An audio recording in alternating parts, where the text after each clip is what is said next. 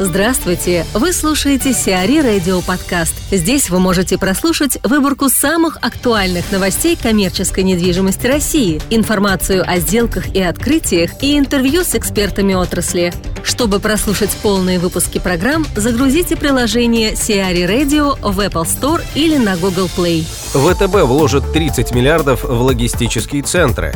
ВТБ рассматривает возможность инвестирования около 30 миллиардов рублей в создание 40 логистических распределительных центров Почты России. Глава ВТБ Андрей Костин отметил, что взаимодействие банка с Почтой России не ограничивается только Почта банком. Речь идет о создании современной общероссийской высокотехнологичной логистической платформы для интернет-торговли. Банк ведет переговоры по данному проекту и с возможными иностранными участниками, в частности из Китая. Проект будет реализован в ближайшие 2-3 года. Марина Великорецкая, генеральный директор СВН в России, рассказывает о том, как грамотно выбирать подрядчика. Продолжение слушайте завтра. В нашей работе, которую мы, в общем-то, э, ежедневно проводим, это эксплуатация э, коммерческой недвижимости, она, конечно, подразумевает э, в себе и работу с подрядчиками. Это очень важный аспект нашей работы, так как их очень много у нас бывает на объекте. Это зависит от пакета услуг, которые мы выполняем. И, естественно, мы отводим большое внимание этой работе.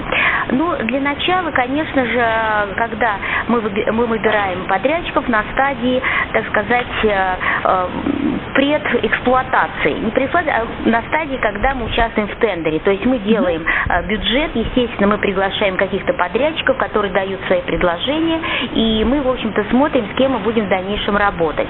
Те, которые подошли профессионально, те, которые дали разумные цены по рынку, и, в общем-то, те, о которых, в общем-то, можно узнать э, э, собрать достаточно, э, достаточную информацию. Конечно же, очень важно, работая с подрядчиками, знать, с кем мы работаем, как мы работаем, потому что мы, несмотря на то, что у них есть договор с нами, все равно перед заказчиком главным на объекте несем ответственность за подрядчиков мы. Поэтому тут, конечно же, очень главное не ошибиться в выборе. Ну, мы обычно узнаем, сколько они работают на рынке, кого они обслуживают, какие есть э, у них э, рекомендации. Э, смотрим, ездим даже объекты, смотрим, где они предоставляют услуги и оцениваем, можно ли с ними иметь дело или нет. Потому что, ну, иногда бывает, что подрядчики, не зная их, когда в мешке, когда берешь, они могут дать очень хорошую цену, но когда mm-hmm. дело доходило до работы, выигрываем тендер, заходим на объект, а получается, что э, эти, эта сумма не может покрыть тех затрат, которые они предполагают для нормального предоставления услуг, и получается, это было один раз в моей практике, это было, правда, давно, но это было. Поэтому меня, я очень рекомендую тем, кто хотел бы э, работать с новыми подрядчиками, которые, в общем-то, не знают, все-таки узнать, кто они такие, чем живут, и, в общем-то, насколько у них специалисты специалисты, в общем-то, высокого уровня. Я обычно э, с новыми компаниями обязательно э, встречаюсь с их генеральным директором и с их uh-huh. командой, потому что это всегда э, хороший показатель. Ну, для меня лично какой поп, такой приход. Если uh-huh. генеральный директор, я вижу, что он адекватный, он знает, он в теме, он знает свои услуги досконально, здесь будет толк, потому что человек, который знает, как организовать и как все это производить, он, конечно же, подбирает э, персонал, соответствующий, э, в общем-то, тем задачам, которые он должен будет выполнять. Поэтому, конечно же, это очень важно. Ну и, конечно же, если надо, можем посетить объекты, где они работают, и, и оценить тоже, насколько они серьезные. Потому что для меня, например, очень важно, чтобы компания была серьезна, то, что она понимала, что а, а мы несем очень, мы большую ответственность несем перед заказчиками и за них, и за себя. И если они нас а, как-то подставят, грубо говоря, да, то мы можем вылететь с объекта. exacta. Поэтому здесь как раз-таки тщательный подбор, я считаю, он очень, в общем-то, актуален, потому что на объекте должна быть очень хорошая команда, которая состоит не только, например, из эксплуатирующей компании, да, но и также из их подрядчиков, которые понимают их задачи, их цели и для чего они вообще находятся на этом коммерческом объекте, как они должны себя вести, какой у них должен вид быть и прочее, прочее. То есть это все одна команда, потому что по подрядчикам, которые мы приводим, также оценивают и нашу услугу.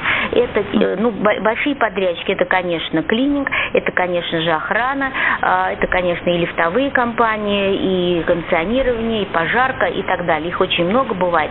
Поэтому здесь, конечно же, а, в общем-то, надо знать рынок, потому что, в принципе, у нас рынок вот этих услуг не такой большой, если честно. И, конечно, бы хотелось, чтобы он был больше, но, к сожалению, это, что есть, с теми работаем. Вот. Но, конечно же, э, тут надо иметь, в общем-то, грамотный подход к выбору. Логисты арендовали 8 тысяч квадратных метров в Борисовском. Логистическая компания Fresh Logistic арендовала 8 тысяч квадратных метров складских и офисных помещений в складском комплексе «Борисовский». Компания Night Frank выступила эксклюзивным консультантом сделки и управляющим проектом на всех этапах его реализации. Объект расположен на юге Подмосковья в 13 километрах от МКАД. Компания Fresh Logistic специализируется на оказании логистических услуг. На сегодняшний день она имеет 5 складских площадок различной площади и классов, на территории которых оказывают услуги по ответственному хранению, обработке негабаритных грузов и кросс-докингу. Важной частью развития Fresh Logistic является логистика для электронной коммерции. Таможенная служба выделит на Free 46 миллионов рублей. На запуск системы Tax Free в России Федеральная таможенная служба намерена потратить в этом году 46 миллионов рублей. Средства будут направлены на закупку оборудования и программного обеспечения для системы. Затем будет налажен информационный обмен между ФНС и операторами Tax Free. Напомним, что законопроект о введении Tax Free системы возврата налога на добавленную стоимость НДС при вывозе приобретенных в России товаров для граждан стран, не входящих в Евразийский экономический союз, вступил в силу в начале 2018 года. Глория Джинс подражает Zara Home. Сеть Glory Jeans, по примеру западных одежных ритейлеров Zara и H&M, может запустить сеть магазинов по продаже товаров для дома. Основатель Glory Jeans Владимир Мельников подтвердил, идея создания такой сети действительно есть, но пока без какой-либо конкретики. В текущем году для нас приоритетнее развитие на международных рынках, отметил Мельников. Glory Jeans основана в 1988 году. Она производит и продает одежду, обувь и аксессуары под брендами Glory Jeans и GJ. В 2017 году выручка компании выросла почти до 41 миллиарда рублей. Сиари Радио. Эксклюзивные рубрики «За и против», «Ноу-хау», «Ремейк», «Новые форматы». Слушайте в полных выпусках программ в приложении Сиари Radio. Приложение доступно в Apple Store и на Google Play. Более подробная информация на сайте siari.ru slash radio.